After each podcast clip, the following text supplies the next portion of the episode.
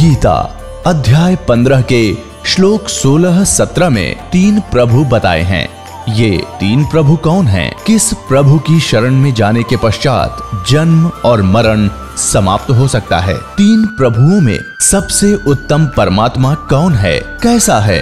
उसका क्या नाम है? इन सभी गूढ़ रहस्यों को जानने के लिए अवश्य सुनिए जगत गुरु तत्वदर्शी संत रामपाल जी महाराज के अमृत वचन। अब ये सत्य ज्ञान है।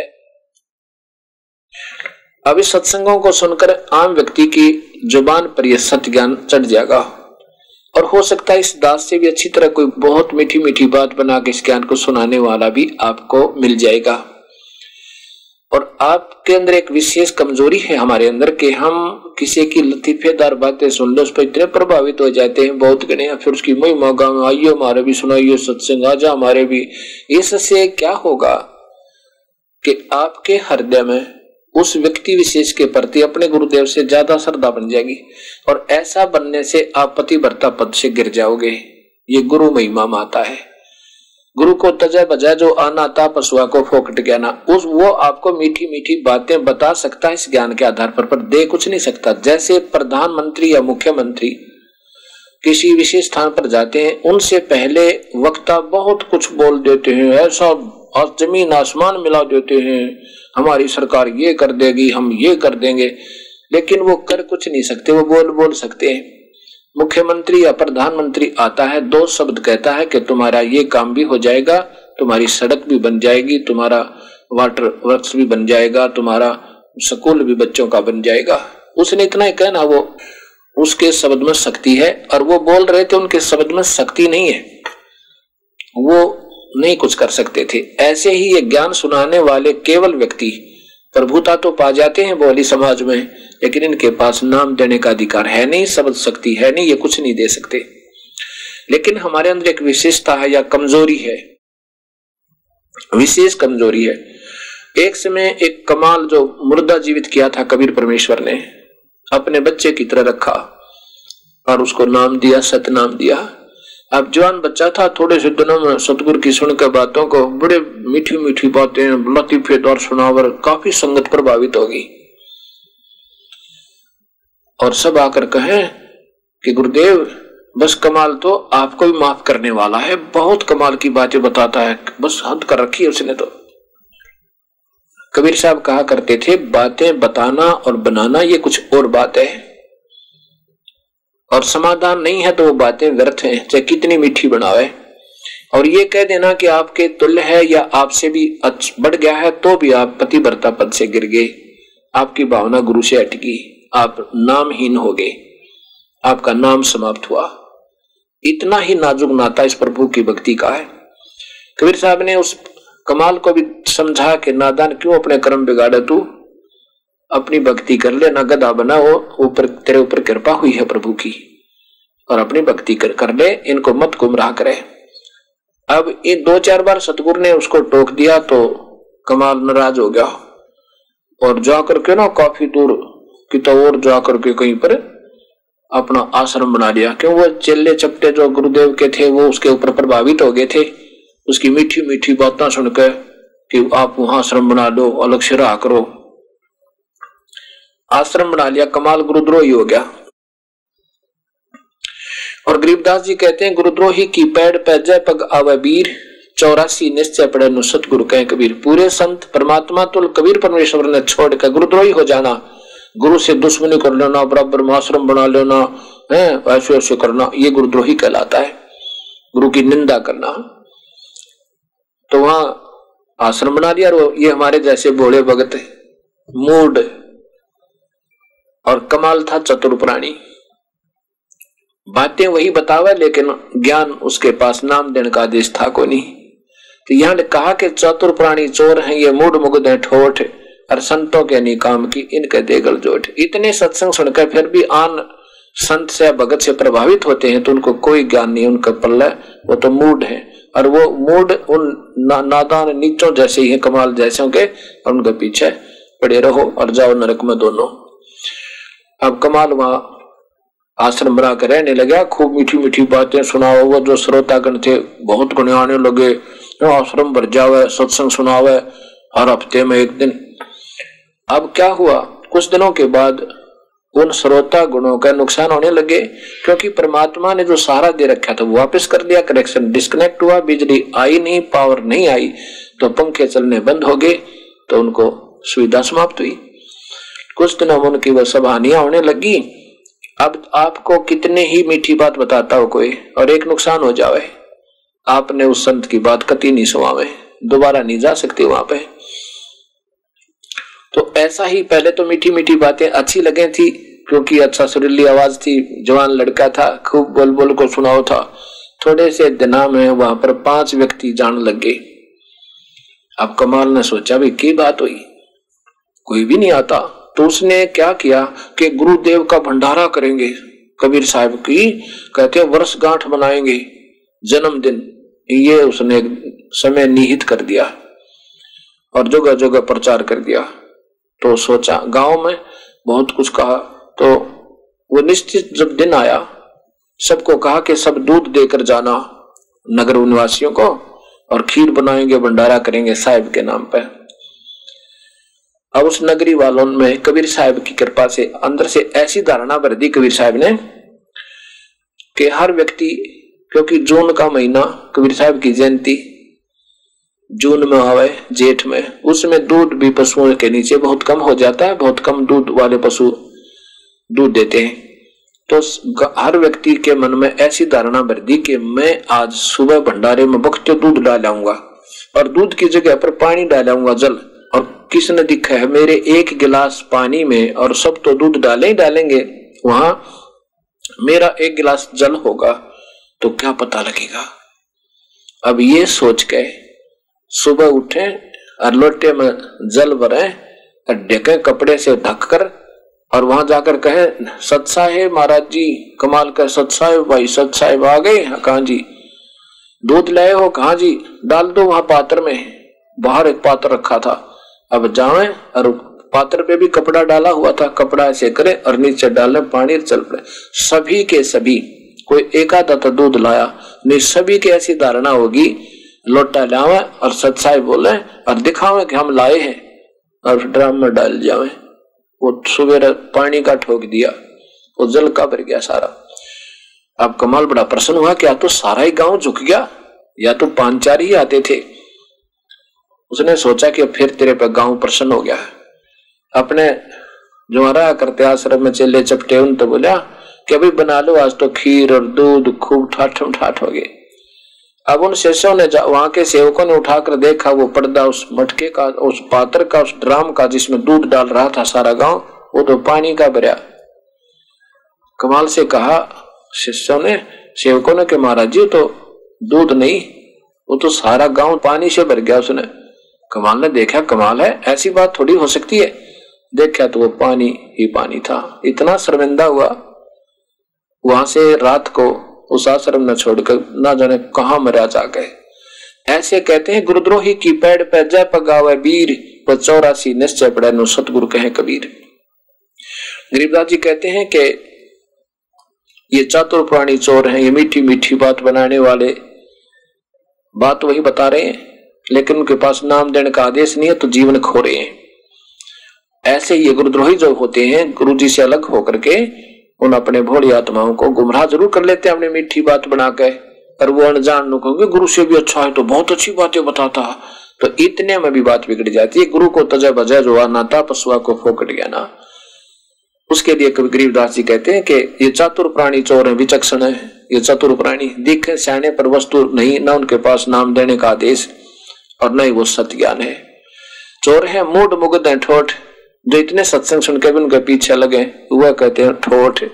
तो संतों के नहीं काम के, उनके देगल जोठ, वह उन के साथ, उन विचक्षण चतुर प्राणियों के साथ ही मरने योग्य हैं जो इतना सत्संग सुनकर भी उनके बातों में फंस जाते हैं। ऐसा कहा। कुछ दिनों के बाद कबीर साहब ने यह भ्रम तोड़ना था कि नादान संत और मेहनत अधूरे गुरु कहते हैं कि इस स्थान पर आओ, यहाँ पूजा कर जाओ, तुम्हारा कल्याण होगा, इस धाम में, इस स्थान में नहीं आओगे तो तुम्हारा कल्याण नहीं होगा। इस भ्रम को तोड़ने के लिए काशी में कहा करते थे वो अधूरे संत और महंत, कि जो काशी में मरता है वो सीधा स्वर्ग जाता है, और मगर मत मरना कोई भी, वो तो भगवान शिव ने श्राप दे रखा, वो पवित्र पवित्र धरती नहीं है, पृथ्वी नहीं है। और कबीर साहब कहा करते, सत भक्ति करने वाला शास्त्र अनुकूल साधन कहीं भी प्राण त्याग दो, चाहे वो बनारस में या चाहे मगहर में या कहीं पर भी उसका शरीर पूरा हो जाए, वो अपने यथा स्थान पर जाएगा जहां की उसने भक्ति की है। इस भ्रम को तोड़ने के लिए कबीर साहब कहते हैं कि मैं मगहर में प्राण त्यागूंगा। वैसे तो वो मालिक थे, प्राण क्या त्यागना था, पर लीला की। और देख लेना, अपने ज्योतिष और पत्रे लेकर आ जाना और बताना जनता को, इस समाज भगत को, कि मैं कहाँ जा रहा हूं, मैं स्वर्ग गया, स्वर्ग से भी ऊपर गया, ये बताना इनको।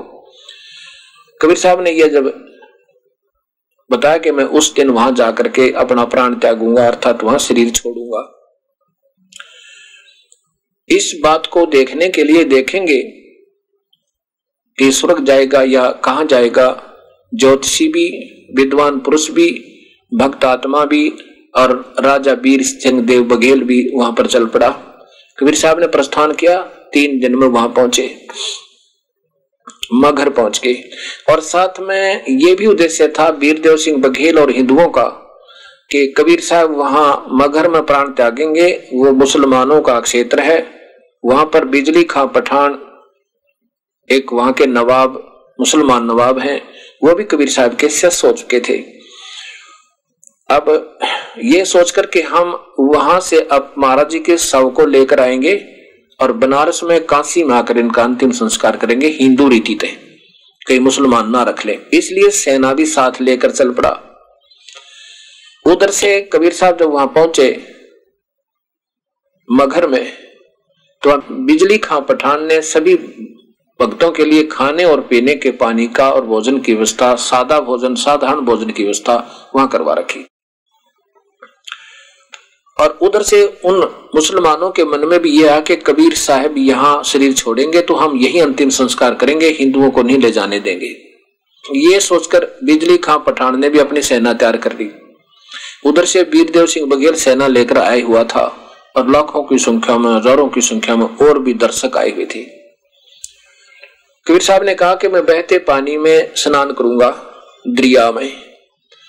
बिजली खां पठान जो कि मगहर का नवाब था, उसने कहा कि परवरदिगार, आमी नदी है, सूखी पड़ी है, और भगवान शिव ने श्राप दे रखा, इसमें जल नहीं है, और आसपास कोई नहर ऐसी नहीं है जिसमें बहता पानी हो, और नीचे का पानी भी बहुत खराब है, पीने के लिए पानी भी बाहर से मंगवाया है, परवरदिगार बहता पानी नहीं है, आपके स्नान के लिए बहुत पवित्र स्वच्छ जल ला रखा है, आप उसमें स्नान कर लीजिए। कबीर साहब ने कहा कि वो सूखी नदी कहाँ है, वो आमी नदी, कहने के जी साथ में बगल में है, वहां से सारी दो किले अर्थात चार सौ पाँच सौ फुट पर है। उस समय वैसे झाड़ झूड़ वृक्ष बहुत उगे हुए थे उसके चारों तरफ। वहां जाकर कबीर साहब को खड़ा कर दिया, और कबीर साहब वहां खड़े हुए, और आप सामने बहुत से व्यक्ति भी वहां खड़े हैं, दर्शक।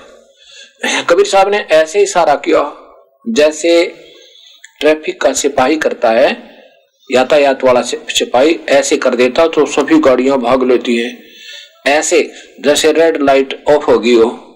कबीर साहब ने ऐसे किया, ऐसे तो काफी दूरी पर जैसे धमाका सा हुआ, जैसे कोई कोई स्रोत सा पानी का फूटा, और कुछ ही क्षणों में, कुछ ही मिनटों में वो नदी दरिया भर कर चल पड़ी और पूरा पानी भर गया। निर्मल जल का सब नायर, जय बोली बंदी छोड़ की, बोलो कबीर साहेब की जय।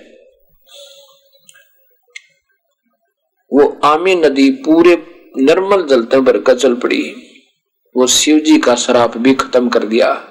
कबीर साहब तीनों तापों का भी विनाश कर सकते हैं, ये ब्रह्मा विष्णु महेश और श्री राम आदि नहीं कर सकते। जैसे भगवान विष्णु को श्राप दिया था नारद जी ने कि जैसे मैं दुखी हुआ आज अपनी पत्नी के वियोग में, आप भी एक सारी आयु ऐसे ही पत्नी वियोग में बिताएगा, और वो ज्यों का त्यों हुआ।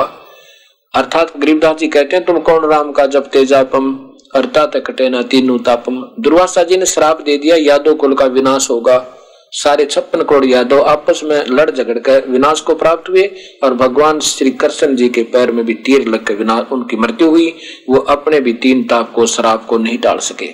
अब कबीर साहब ने कहा भी एक चादर नीचे बिछाओ और एक ऊपर ओढ़ूंगा, दो चादर ला दो। नीचे एक चादर बिछा दी, ऊपर सुगंधित छोटे छोटे तीन तीन चार चार इंच छह छह इंच फूल बिछा दिए, नीचे का सुगंधित गुरुदेव ऊपर लेटेंगे। अब देखा कबीर साहब ने कि भाई ये सेना किस लिए लाए हो बीरदेव सिंह बघेल और बिजली खां, ये सेना किस लिए लाए हो। अब वो दोनों नरेश तो नवाब और वो बिजली खां पठान और बीरदेव सिंह बघेल काशी नरेश नीची गर्दन करके बोले नहीं। जो दूसरे खड़े थे ना हिंदू और मुसलमान, वो कहने लगे, हिंदू कहने लगे कि हम आपके सबको काशी ले जाएंगे, हिंदू रीति से आपका अंतिम संस्कार करेंगे। मुसलमान कहने लगे हम नहीं ले जाने देंगे, हम अपने पीर का मुसलमान रीति से इनका दफन करेंगे और यहाँ कब्र बनाएंगे। अब निकाली बंद गोली और बंदूक रोगे खड़े, कति लड़ाई तैयार होगी। कबीर साहब बोले अरे अनजानो, एक सौ बीस साल तक मैंने तुम्हें यही समझाया, आज भी तुम अपने आप को दो मानते हो। नादान, तुम एक पिता की संतान, एक तुम्हारा कुल मालिक और मैं ही वो कबीर परमेश्वर हूं, और आज भी तुम नारे नारे बनकर लड़ रहे हो। कबीर साहब ने एक घंटे तक समझाया तो कहने लगे तुमने क्या सीखा मेरे तय नादान कहीं के, और सुन लो अगर तुमने जरा सी भी कोई हरकत की लड़ाई की तो मेरे से बुरा नहीं होगा, पर एक बात सुनो, लड़ना नहीं बच्चों। एक चादर में नीचे बिछाऊंगा एक ऊपर, एक चादर हिंदू ले लेना एक मुसलमान। चादर के नीचे जो भी चीज मिले, ये शरीर नहीं मिलेगा, अगर तुम्हें शरीर भी मिल जाए तो आधा आधा काट देना, पर लड़ना नहीं है। सब बोले ठीक है गुरुदेव जैसे आप कहोगे, लेकिन मन में न्यू थी एक बार गुरु जी प्राण त्याग दें, फिर पाछे जो देखेंगे जो करना वो करेंगे। कबीर साहब ने ऐसा ही किया, एक चादर नीचे बिछा रखी थी, उसके ऊपर दूसरी ओढ़ करके लेट के। थोड़ी देर में आकाशवाणी हुई कि देखो मैं आकाश में जा रहा हूं, इसमें शव नहीं है। ऊपर कबीर साहब जो के चो सह शरीर जा रहे हैं, अपना तेजो में शरीर जो बहुत तेज था और ऊपर जा रहे हैं। दूर से शरीर ज्यों का त्यों था, लेकिन गोला सा प्रकाश का दिखाई देता काफी दूरी पर, लेकिन वो सह शरीर अपने तेजो में शरीर से जा रहे थे। और आकाशवाणी की कि देखो मैं जा रहा हूं अपने सतलोक को। और जो ये कहा करते है कि ये जो मगहर मरेगा वो नरक जाता है, निकाल लेना अपने पतरे। और कहा कि देख लो उठा के चादर में, मैं नहीं हूं, मेरा शरीर नहीं है। ऊपर देखा और फिर वो उठाया चादर, जितना शरीर होता है इतने ही सुगंधित फूल उस शव के समान हो गए, कति सुगंधित, जैसे अभी तोड़ कर लाए हो बागों से। बीर सिंह देव बघेल काशी नरेश हिंदू और बिजली खां पठान मगहर नरेश मुसलमान एक दूसरे से सीने का लग के ऐसे रोए जैसे बच्चे की मां मर जाती है। और कहते हैं बीर सिंह, हम समझ नहीं पाए अपने भगवान को, हम तो पाप आत्मा है, नीच थे भाई हम। देखो उनके सामने भी अब हम दो बने रहे, उनके सामने हम मरने और लड़ने को तैयार हो गए। सभी हिंदू और मुसलमान आपस में जैसे भाई होया करें, ऐसे प्यार से आंखों में आंसू भर के अपने गुरुदेव के प्रति अपनी श्रद्धा व्यक्त कर रहे हैं। और फिर बिजली खां पठान ने कहा कि भाई ऐसे कर लो, उसने पाँच सौ बीघा जमीन तो हिंदुओं को दे दी वहीं पर मगर में, और पाँच सौ मुसलमानों को अपने स्टेट में ही। और कहा कि आपने एक चादर तुम ले लो, गुरुदेव का आदेश है, और एक तुम ले लो। आधे आधे फूल ले लिए, आधे आधे फूल और एक एक चादर लेके आपस में ज्यादा से ज्यादा उन दोनों यादगारों का पचास साठ या सौ फुट तक का डिफरेंस है, अंतर है, वही बना रखा है। नीचे फूल दबाए और चादर रख दी और फिर उसकी यादगार बना रखी है कि ये ऐतिहासिक और धार्मिक यहाँ सत्य कथा हुई है और ये जो कि तो ऐतिहासिक स्थल बना हुआ सदा याद रहे। आज दोनों वहां बने हुए ये दास दो तीन बार देख रहा है। उसमें से कुछ फूल और ले गए हिंदू वहां ले आए, कहा कबीर चौरा बना दिया काशी में। अब वहां भी कुछ फूल डाल के और वहां पर भी एक कबीर चौरा बना रखा है। भाव ये है कहने का कि ये कबीर परमेश्वर थे, ये सह शरीर आए थे और सह शरीर वापस चले गए थे। ये पूर्ण परमात्मा है, अनंत कोटि ब्रह्मांड के मालिक है। बोलो सतगुरुदेव के जय। आज मोहे दर्शन दियो जी कबीरी, आज मोहे दर्शन दियो जी कबीरी। सतलोक से चल कर आए, सतलोक से चल आए, काटन यम की जंजीरी, आज मोहे दर्शन दियो जी कबीरी, आज मोहे दर्शन दियो जी कबीरी। तुम्हारे दर्शन से हमारे पाप कटत हैं, थारे दर्शन से हमारे पाप कटत हैं, निर्मल ओवजी शरीर, आज मोहे दर्शन दियो जी कबीरी, आज मोहे दियो जी कबीर। अमृत भोजन हमरे सत गुरु जी में, अमृत भोजन हमरे सत गुरु जी में, शब्द दूध की खीरी, आज मोहे दर्शन दियो जी कबीर, आज मोहे दर्शन दियो जी कबीर। हिंदू के तुम देव कहाए, हिंदू के तुम देव कहाए, मुसलमान के पीर, आज मोहे दर्शन दियो जी कबीरी, आज मोहे दर्शन दियो जी कबीर। दोनों धर्मों का झगड़ा छिड़ गया, दोनों दीन का झगड़ा छिड़ गया, तोहे ना पाए शरीर, आज मोहे दर्शन दियो जी कबीरी, आज मोहे दर्शन दियो जी कबीर। धर्मदास की अर्ज गुसाई, धर्मदास की अर्ज गुसाई, खेवा लंगाइयों पर ले तीर, आज मोहे दर्शन दियो जी कबीर, आज मोहे दर्शन दियो जी कबीर। धर्मदास जी ने ऐसे अपने कबीर परमेश्वर की महिमा सुनाई, और इसी प्रकार जिन जिन महापुरुषों ने कबीर साहब का साक्षात्कार हुआ और सतलोक देखा, उनमें उन्होंने अपने अपने अपने प्रभु के गुण गाए। अब देखो उसमें मलूकदास जी को जब कबीर साहब ने अपना सतज्ञान दिया था, उस पर क्या सुनाया। जयपोरे मन सतगुरु नाम कबीर, जयपोरे मन परमेश्वर नाम कबीर। एक समय गुरु बंसी बजाई कालिंदी के तीर, एक समय गुरु बंसी बजाई कालंदरी के तीर। सुर नर मुनि जन थकत भये वो रुक गया दरिया नीर, जयपोरे मन सतगुरु नाम कबीर, जयपोरे मन साहेब नाम कबीर।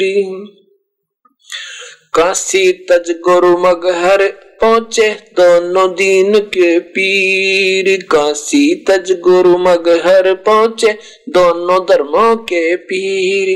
कोई गाड़े कोई अग्न जनावे नेक नदर रे दीर, जयपोरे मन परमेश्वर नाम कबीर, जयपोरे मन साहेब नाम कबीर। चार दाग से न्यारे सतगुरु टोया न पाया शरीर, चार दाग से न्यारे सतगुरु ढूंढा न पाया शरीर। दास मलूक सलूक कहते हैं खोजो खसम कबीर, जपो रे मन साहेब नाम कबीर, जपो रे मन परमेश्वर नाम कबीर। मलूकदास जी कहते हैं जपो रे मन उस परम पिता का नाम कबीर जो उन्होंने हमें उपदेश दिया, उस मंत्र का जाप करो। एक समय गुरु बंसी बजाई जमुना के तीर, जैसे भगवान श्री कृष्ण ने भी मुरली बजाई थी, उनकी भी मुरली में कसक थी, लेकिन कबीर साहब पूर्ण परमात्मा की जो मुरली में कसक है वो उनसे कोई असंख्य गुना ज्यादा होती है। तो कबीर साहब ने भी वहां उस जमुना के किनारे एक बार प्रगट हो गए और मुरली बजा के दिखाई। उस समय कहते हैं सुर और नर सब देवता के वहां चारों तरफ से ऊपर आकाश में देख रहे हैं और गंगा जमुना का पानी भी स्थिर हो गया, जाम हो गया उस बंसी ने सुनने के लिए।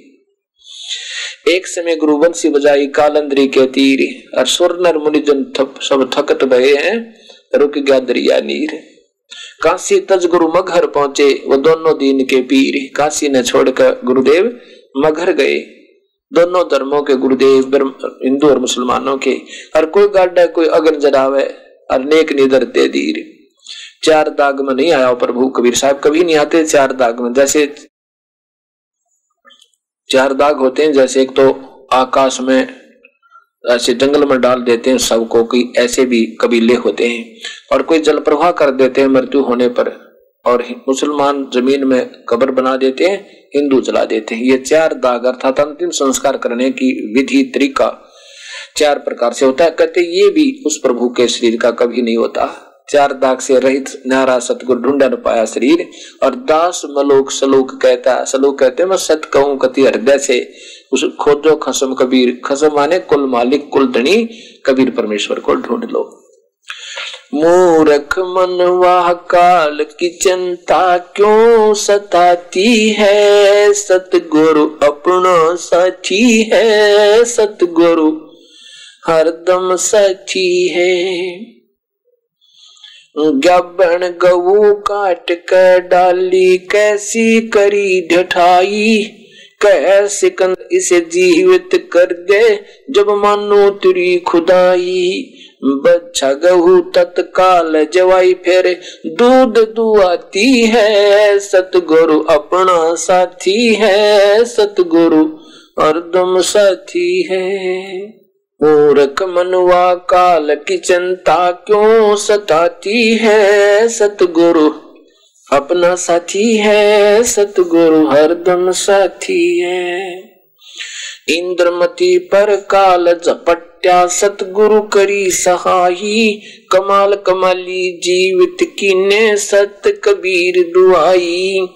इंद्रमती पर काल झपट सतगुरु की सहाई, कमाल कमाली जीवित कीनी सत कबीर दुहाई। सिकंदर की जलन बुझाई वो तो करामाती है, सतगुरु हरदम साथी है। मूर्ख मनुआ काल की चिंता क्यों सताती है, सतगुरु हरदम साथी है, साहेब अपना साथी है। बिजली खां पठान समझाया और इब्राहिम सुल्तानी, हिंदू राजा बीर सिंह ने सिख गुरु की मनी।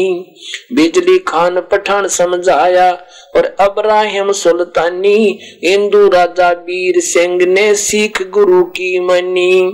वेद कतेब का एक कहानी कोई जात न पाती है, सतगुरु अपना साथी है, साहब हरदम साथी है। मूर्ख मनुआ काल की चिंता क्यों सताती है, सतगुरु अपना साथी है, सतगुरु हरदम साथी है। जो चाहे सो कर दे सतगुरु भरम पड़ो मत कोई, सेव उदर पे शीश चढ़ाया, पीछे करी रसोई। जो चाहे सो कर देवे सतगुरु भरम पड़ो मत कोई। सेव उदर पे शीश चढ़ाया, पीछे करी रसोई। माँ बेटे की चौरासी खोई, ये कथा बताती है। सतगुरु अपना साथी है, सतगुरु हरदम साथी है। मूर्ख मनवा काल की चिंता क्यों सताती है। सतगुरु हरदम साथी है, सतगुरु अपना साथी है। जगन्नाथ का मंदिर बचाया, जल्दी न करी चढ़ाई। साहेब कबीर के तेज के आगे फीका पड़ गया भाई। जगन्नाथ का मंदिर बचाया, समुद्र ने करी चढ़ाई। साहेब कबीर के तेज के आगे फीका पड़ गया भाई। विपर रूप धर देई दुहाई, मेरी नहीं पार बसाती है। सतगुरु अपना साथी है, साहेब हरदम साथी है। मूर्ख मनवा काल की चिंता क्यों सताती है। सतगुरु अपना साथी है, साहब हरदम साथी है। राज दरबार में साहेब कबीर ने पग पर डाला पानी। जगन्नाथ के पांडे के पैर की अपड़गी आग बुझानी। राज दरबार में साहेब कबीर ने पग पर डाला पानी। जगन्नाथ के पांडे के पैर की अपड़गी आग बुझानी। दूत भेज कर पूछी कहानी, ज्यों की त्यों ही पाती है। सतगुरु अपना साथी है, सतगुरु हरदम साथी है। मूर्ख मनवा काल की चिंता क्यों सताती है। सतगुरु हरदम साथी है। उबलते तेल के बर्तन में डाले व बंदी छोड़ कबीर। शेख तकी कह मंत्र से तेल की ठंडी कीन तासीर। उबलते तेल के बर्तन में डाले वो बंदी छोड़ कबीर। शेख तकी के मंत्र से तेल की ठंडी की करी तासीर। उंगली डाली ना सही पीर, सिकंदर को मूर्छा आ जाती है। सतगुरु अपना साथी है, सतगुरु हरदम साथी है। मूर्ख मनवा काल की चिंता क्यों सताती है। सतगुरु अपना साथी है।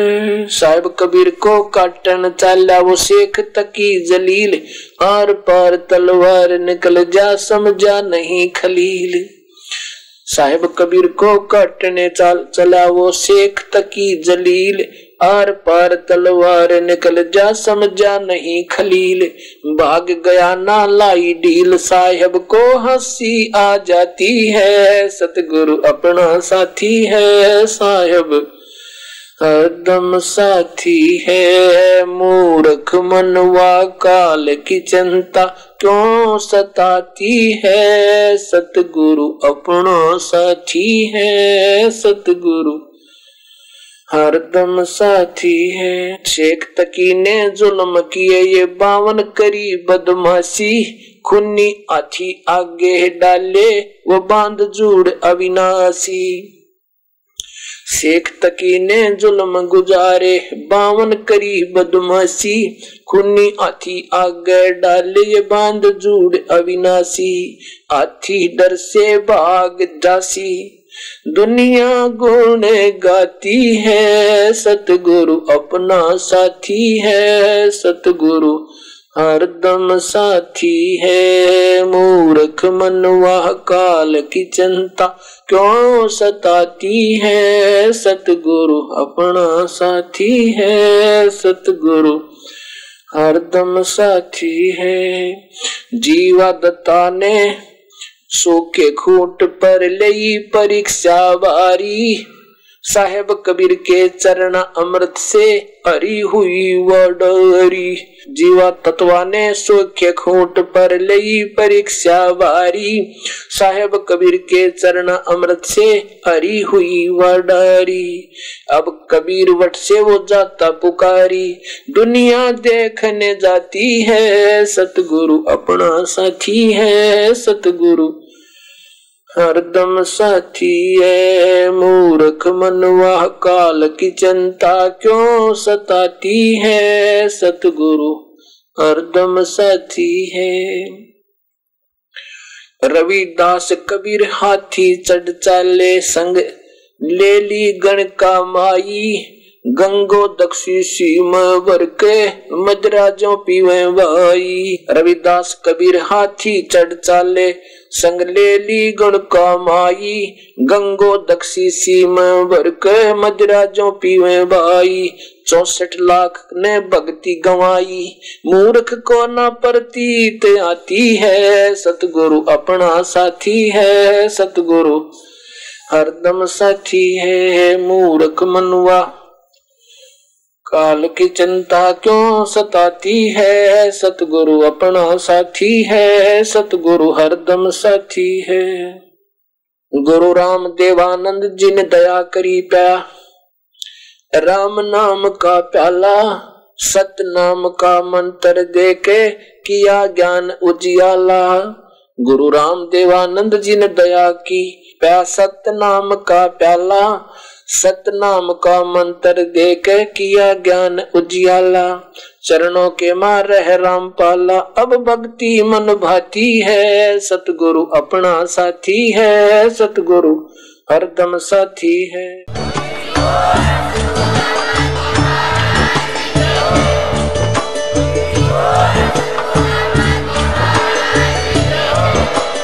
आप सुन रहे थे जगत गुरु तत्वदर्शी संत रामपाल जी महाराज जी के मंगल प्रवचन। अधिक जानकारी के लिए विजिट कीजिए हमारी website W W W dot Jagat Guru Rampal ji dot O R जी।